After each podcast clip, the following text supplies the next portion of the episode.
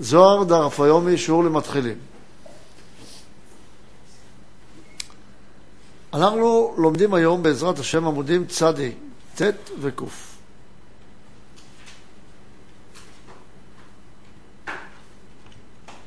אנחנו למדנו בשיעור הקודם שכאשר מבקשים רבי אלעזר ורבי אבא מרב אמנון הסבא, שהוא היה מוליך החמורים, לגלות את מקומו, לגלות מי הוא. מבינים אנחנו שכאשר אדם מגיע לאיזושהי מדרגה, הוא רוצה לדעת את שורשה. ועל כן נשאלת השאלה מדוע. מה אכפת לך מי נתן לך? אלא צריכים להבין שהמקור לשאיפה היא המקור, היא הצורך להיות שייך. שכל אחד כשהוא מגיע למדרגה כלשהו, כשהוא מקבל דבר כלשהו, כאשר שהוא מבין שיש משהו מעליו, הוא רוצה להשתייך אליו, ולכן רוצה להכירו. השאלה והדרישה לדעת את בוראנו היא שאלה שבמקורה היא רצון לקשר. היא רצון של הפרט להיות חלק מכלל גדול ממנו, עד לכלל הגדול ביותר. לכן כל פעם שאנחנו מקבלים משהו, הדרך הנכונה והטבעית היא לדעת מי נתן לנו את זה, כדי להתחבר למקור ההטבה. הרצון להתחבר למקור ההטבה השתבש ברצון להכיר את המקור שממנו אני אנק עוד ועוד מהטוב שאני חש בפרטיות שלי. אבל אין הדבר הוא כך. אומנם אנחנו חשים כך, אבל הרצון לקשר, להיות פרט כחלק מכלל, להרגיש את הכלל שאני צריך לבוא לפעול אותו, הוא זה שדורש מאיתנו, בפנימיותנו, אפילו בלי שנחוש, לחפש את המקור להטבה שממנה קיבלנו. ההטבה העליונה הזאת היא גם נסגדת. דהיינו, אנחנו סוגדים לה מכיוון שברור לנו בטבענו שהדבר הגדול מאיתנו חייבים להתבטל אליו. כפי החוק בתלמוד עשר ספירות, שקטן מתבטל בפני גדול. על כן רבי אלעזר ורבי אבא יורדים ממדרגתם, יורדים מהחמור, מנשקים אותו, מוכנים לומר לו, נהיה עפר לרגליך. הם לא גאוותנים. האדם הגאוותן לא מוכן לזה. האדם הגאוותן, כשהוא מגלה משהו במישהו עליון, אז הוא אומר, טוב, היו נסיבות שהוא גילה את זה, אבל אני מבין את זה, אבל אני מבין טיפה קצת אחרת. הוא תמיד צריך להכניס קצת את ההבנה שלו האחרת, כדי להראות שכן, הוא יודע, אבל יש פה משהו נוסף שאני עולה קצת מעל, או נותן לזה את הכיוון שלי, כי אני רוצה להיות פה משמעותי ולא רוצה להתבטל אליו. מצד אחד, אדם אומר, לא, זה בגלל שאני רוצה לחדש גם משהו ממני. אבל אם זה קורה הרבה מדי פעמים, שאדם רוצה לחדש מעצמו, וכמעט כל דבר שהוא מבין, הוא מבין רק בדרכו שלו, זה בגלל שהוא גאוותן ולא רוצה להתבטל.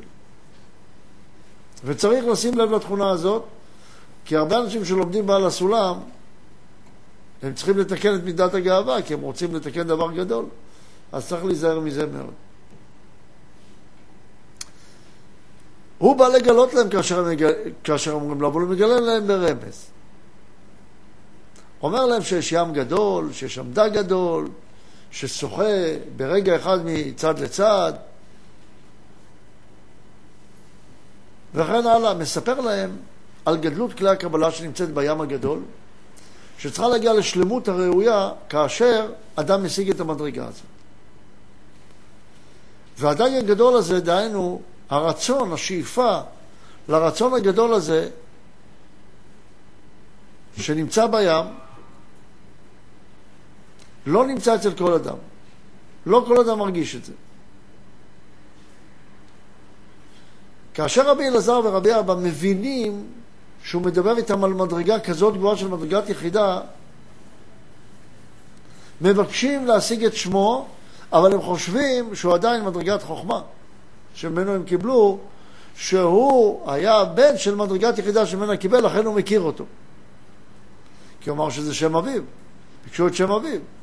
מספר להם היום, בנייר בן יהוידע, סליחה, מספר להם היום, הרב אמנון הסבא, הם היו אותה מדרגה כמו בנייר בן יהוידע, שהוא בעצם, הוא בעצם מדרגת יחידה. תחשבו רק על רגע הגילוי, כמו שאדם עכשיו יושב, לומד תורה, פתאום מתגלה לו אור עצום וגדול, זה דבר מפחיד מאוד. למה? מה מפחיד בו? ההרגשה היא, אתה נבלע כמו שאתה איננו בכלל. ההרגשה זה כמו משהו ששואב אותך למקום שאתה בביטול גמור. מצד שני, יש בזה איזשהו ערגה, תענוג עצום כל כך, שאתה לא יודע איפה לעמוד. אם אתה נמשך לזה, אתה לא מרגיש את עצמך. אתה מרגיש שאתה עלול לאבד את הש... כמעט את השפיות כשאתה נמצא במקום הזה. בגלל זה אומרים שאנשים משתגעים, אבל לא לדאוג. רוב בני אדם, כמעט ככולם, לא מגיעים למקום הזה. אבל המקום הזה הוא מקום על סף של איבוד השפיות. אם אין לאדם איזה שהם מקבעים, יכול להשתגע מזה. על זה אפשר להשתגע. אבל רבי אלעזר ורבי אבא לא השתגעו. לא השתגעו, הם קיבלו פתאום איזושהי מדרגה כזאת. אפשר קצת לחוש את זה כשלומדים, פתאום מגיעים לאיזושהי השגה. יש בני אדם שמפחדים להגיע להשגות, פוחדים להגיע להשגות. כמו אולי זה אפשר יותר להבין, כשבן אדם אומרים לו תהנה, והוא יכול ליהנות בצורה מלאה, הרבה פעמים הוא עוצר את עצמו מליהנות. למה? למה בני אדם עצורים? זה אותו עניין, כמו הדבר הגדול הזה שדיברנו עליו, שצדיקים מדברים עליו, זה אותו הנקודה הזאת שבן אדם פוחד ליהנות, זה אפשר לראות באופן קטן. למה? פוחד לאבד שליטה. כי השכל כאילו נותן לו איזושהי נקודה של שליטה, נקודת אחיזה, ידועה, שהוא שולט בה, כי על השכל הוא יכול לחשוב ככה או לחשוב אחרת. הרגש החזק סוחף אותו, והוא מרגיש שהוא הולך לאיזשהו מקום. אז מה עם בני האדם האלה שכן מוכנים להתרגל? זה פשוט בגלל חוסר אחריות, זה לא בגלל שהם כאלה גדולים. לא מעניין אותם אם ישקרו, לא ישקרו, יישפכו, לא יעשו, כן יהיו אחראים, לא יעשו, זה לא מעניין אותם. לכן כשבן אדם שותה ומאבד את רגש האחריות, גם מוכן להתפרק לתענוגות גדולים יותר. אז מה, לא צריך את רגש האחריות? כן צריך את רגש האחריות. צריך, זה טוב שיש אותו, אבל צריכים לדעת שאם מישהו מאיתנו יגיע פעם למדרגה הזאת, צריך לדעת מה המפה. המפה היא שכשאתה מגיע לשם, ההרגשה היא שאני זורק את עצמי לתהום של אור, אבל אני מאבד את עצמי לגמרי. הפלא הוא שכשאתה עושה את זה אחר כך, אתה פתאום מגלה את עצמך הרבה יותר עמוק והרבה יותר חזק. אבל זה מפחיד, הם לא פחדו. וככה אומרים לנו בעמוד צדי א', פתח ואמר, ובניהו בן יהוידע, מקרא זה העמידו ויפהו. אבל מקרא זה להראות סודות העליונים של התורה בא.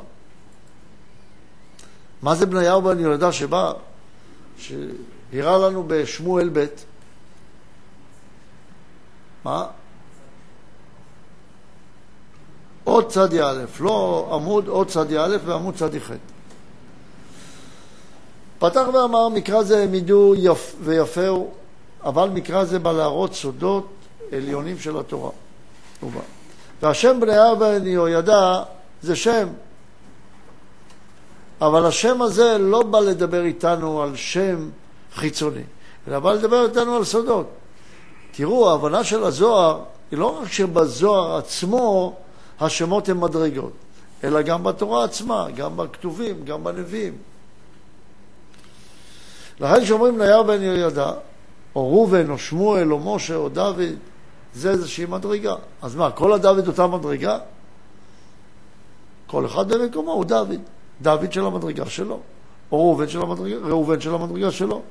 מה זה בניהו בן יהודה? בא לרמז על סוד החוכמה. דבר סתום ומרמז, והשם גורם. דרך השם אני יכול להבין את היותו נשגב מהשגה. מה זה בניהו בן יהוידע? יהוידע זה אומר שזה י' כ' ו', שזה מדרגה עליונה, בלי ה' תחתונה, ולכן הוא לא נתפס. אין זיווג, כי אין מלכות. דהיינו, הוא לא יכול, המדרגה העליונה הזאת שעליה הוא מדבר, שהיא מדרגת יחידה, אין בה זיווג מצד התחתונים, שזה מדרגת עתיקה קדישה, ואין התפשטות התחתונים. דהיינו, הוא אומר להם שהוא במדרגה שהמדע לא פועל שם. זה מדרגת האמונה העליונה שנקראת עתיקה גדישה. והיא המדרגה שאליה, כשמתחברים, מגיעים לשיא ההשגה. אין מדרגה גבוהה ממנה. אבל באופן רגיל, האדם הנמצא עדיין בעולם הזה בזמן התיקון, אינו יכול להגיע למדרגה זו באופן רגיל. לכן המדרגה הזאת מבחינת לא ידע ולא את ידע. לא ידע, אין שם זיווג, ולא את ידע, זה לא מתפשט לתחתונים. יש מדרגה שיש בה ידיעה, דהיינו יש בה זיווג, היא נקראת מדרגת ערך אנפין. אבל מה שחשוב לנו, שיש מדרגה שהיא גם ידעה וגם את ידעה. דהיינו, בזמן התיקון, אנחנו מקבלים את האור רק דרך ל"ב נתיבות החוכמה. זה נתיבים מיוחדים מהמוח אל הלב, שנקרא לב על שם ל"ב הנתיבות הללו, שנותנת אפשרות לאהוב, אבל באופן חלקי. תמיד יש איזושהי נקודה שחסרה, עד גמר תיקון. אומר שבן איש חי מראה על צד הזכר בזיווג הגדול, שנקרא איש חי. חי זה 18, פעמיים תשע, שיסוד הוא הספירה התשיעית. שאור ישר ואור חוזר שלו מראה על תשע בחינות, שיש לו שם אור ישר ואור חוזר, ולכן הוא נקרא י"ח בחינות. עוד אפשר לומר שהוא בחינת שש כפול שלוש. כך מסביר את זה הזוהר. מבחינת דבק, שהיסוד הוא הספירה השישית בחגת נהי, והוא הכלל של כולם, והיות ויש פה ג' קווים, אז הוא נקרא חי. הוא נקרא חי עולמים. למה נקרא חי? קודם כל בן איש חי. למה בן איש חי? הוא הזכר. מי הנקבה שלו? קוראים לה מקבציקל. מקבציקל זה הבחינה שמקבצת את כל הכוחות של המסכים שהיו בכל שיטה אלפי שני, ואוספת אותם לכוח אחד גדול, ועליהם עושה את הזיווג. בשביל מה צריך כוח כזה גדול? כוח של כלל כזה עצום? מכיוון שאין אפשרות לעשות זיווג על גדלות הרצון שהבורא נתן לנו, כדי להביא אותו לאהבה. מה התפקיד של האדם בזיווג? מה זה זיווג? זיווג זה אומר שהזכר והנקבה פועלים כדי לייצר כלל. הזכר מייצג את צד הבורא, והנקבה מייצגת את צד הנברא. מה זה הנברא? רצון לסיפוק אישי. אני רוצה ליהנות. בשבילי אני רוצה ליהנות. וצד הזכר אומר, אני רוצה להיות משפיע. אבל אם אני אשפיע רק לסיפוק האישי, אז כל האור ייגמר כלא היה. הוא ייבלע, כמו בחור שחור. מצד שני, אם אני לא אקבל את האור, אז לא תהיה הטבה שלשמה נבראה הבריאה, כדי להיטיב לנבראיו. מה, מה צריך לעשות? לייצר אני משותף, שנקרא השכינה הקדושה. לייצר את כנסת ישראל, שכוללת מקום שבו יכול לשכון האור, דהיינו קשר בין הבורא לנברא. בין כל עם ישראל לבין כל האור שצריך להתפשט, צריך להיות בשכינה הקדושה. אז צריך לעשות זיווג. כל זיווג קטן יוצר את זה. זיווג זה גם שאני מברך על התפוח. אני רוצה לאכול, אני מברך, אני מביא את הקשר ביני לבין הבורא. כל פעולה שאנחנו עושים מצד הקדושה, מצד המצווה, באה כדי לקיים נקודת קשר, לא נקודת סיפוק, נקודת קשר. לא מברכים כדי לאכול, אוכלים כדי לברך. כך נכון לעשות. ולכן כל המציאות שמתאר לנו פה זה שלקח את כל הכוחות של הזיווגים הקטנים הללו ויצר מהם כלל אחד. מה זה נוגע אלינו? צריכים לדעת שגם לנו יש כללים כאלה. גם אנחנו עושים הרבה פעולות קטנות בחיים, למשל בזוגיות, עושים פעולה של הטבה של האיש לאישה או האישה לאיש, לא תמיד מרגישים מזה טוב, אבל אחר כך מגיעים למצבים שהכל מתנקז, במצב שיש יותר קשר בין האיש לאישה, נאמר בליל שבת או ביום אחר, אז הקשר הזה פתאום מקבל את כל הכוחות של כל מה שעשו בהטבות הקטנות ביום-יום, מתקבץ לכוח אחד גדול. כמובן צריך ללמוד לקבץ את הכוח הזה, להיות קשוב אליו, לנסות לייצר את האווירה הנוצרת מהפרטים, ולא רק לקבל את הפרטים, כל דבר במקומו. יש אנשים שאומרים שהחיים הם ההנאות הקטנות בחיים. שמעתם בטח את השקר הנפוץ הזה. אבל החיים הם לא ההנאות הקטנות מהחיים. החיים האמיתיים הם רק ההנאות הגדולות שבנויים על גילוי דרך הפרטים. אם הפרט, ההנאה הקטנה, לא באה לגלות את הכלל, היא לא חלק מהכלל, היא לא חלק אלוקא ממעל, אז היא נשמה מיותרת, דהיינו היא תענוג מיותר. פה הוא מתאר לנו את התענוג השלם, והבן איש חי זה צד הזכר, מקרב ציקל זה צד הנקבה. זהו צדיק חיי עולמים. למה חיי עולמים? חי לכל המקומות הנעלמים שהם נקראים הנקבות. הוא נותן להם חיות. ברגע שיש את הזיווג הגדול הזה, אין יותר נעלם. כל הנעלם נהיה חי. כל ההסתרה נהיית אור. כל החושך מאיר. רב פעלים, גדול כל הפעולות, שפעלים זה מה שהיה פעולה שמתפשטת לבחינת מהכלל אל הפרטים. היינו שהוא אדון כל המעשים וכל צבאות העליונים, כי כולם יוצאים ממנו. מה זה צבאות למדנו? מה זה צבא? צא ובוא. כל היציאה היא כדי לבוא לביאה, לקשר. לכן כל יציאת הפרטים לא באו בשביל עצמם, אלא כדי לייצר קשר. הוא נקרא השם צבקות להיותו אות בכל הצבאות שלו, מצוין הוא ורב מכל. מתאר להם הרב אמנון הסבא שהמדרגה שממנה הוא מתגלה היא מדרגת יחידה, מדרגה של גמר תיקון.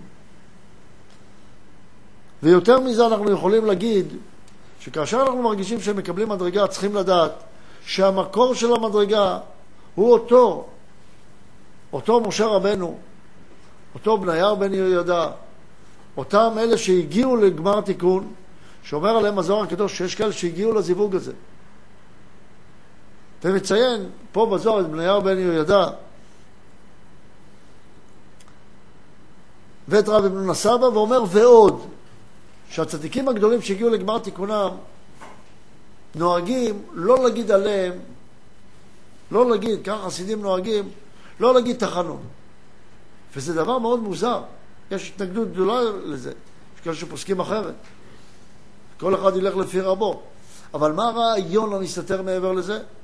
שברגע שהם תיקנו משהו בעולם, ברגע שהם נפטרו מהעולם, הם הגיעו למדרגת יחידה והם תיקנו את מקומם בעולם.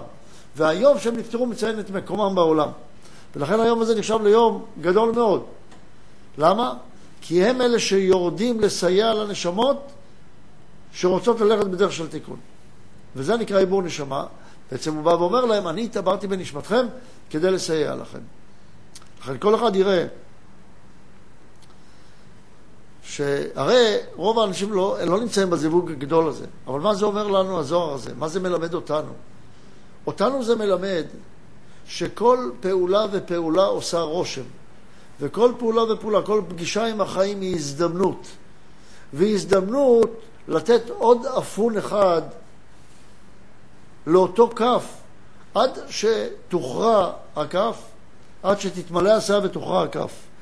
כך אדם צריך להרגיש. יש לי כל פגישה עם החיים הזדמנות. לא משנה אם היא פגישה טובה או פגישה שנראית כרעה. גם אם אתה מרגיש ייסורים ממשהו, תאמר לעצמך, יש פה הזדמנות לבנות את הרצון הכללי הזה שלי, את עבירת הנפש הכללית. זה השבת שלנו, אבל זה השבת שהיא השבת של יום ה... של מעשה בראשית, שעליה אמר, את לא צריכה לילה. ופה הוא מתחיל לתאר לנו את השבת הכללית הזאת, שהיא גמר תיקון. אבל יש גם שבתות בינתיים, ואדם צריך לחיות גם את האווירת נפש שהוא קונה בינתיים. לכן לא יחכה רק לגמר תיקון, אלא יחפש תמיד בפעולותיו ובמידת העצמי שלו, לא את ההנאות הרגיעות, אלא אווירת הנפש הנקנית מהם, שהיא זו שמוליכה אותו ומראה את קניית המדרגה. עד כאן היום, תודה רבה.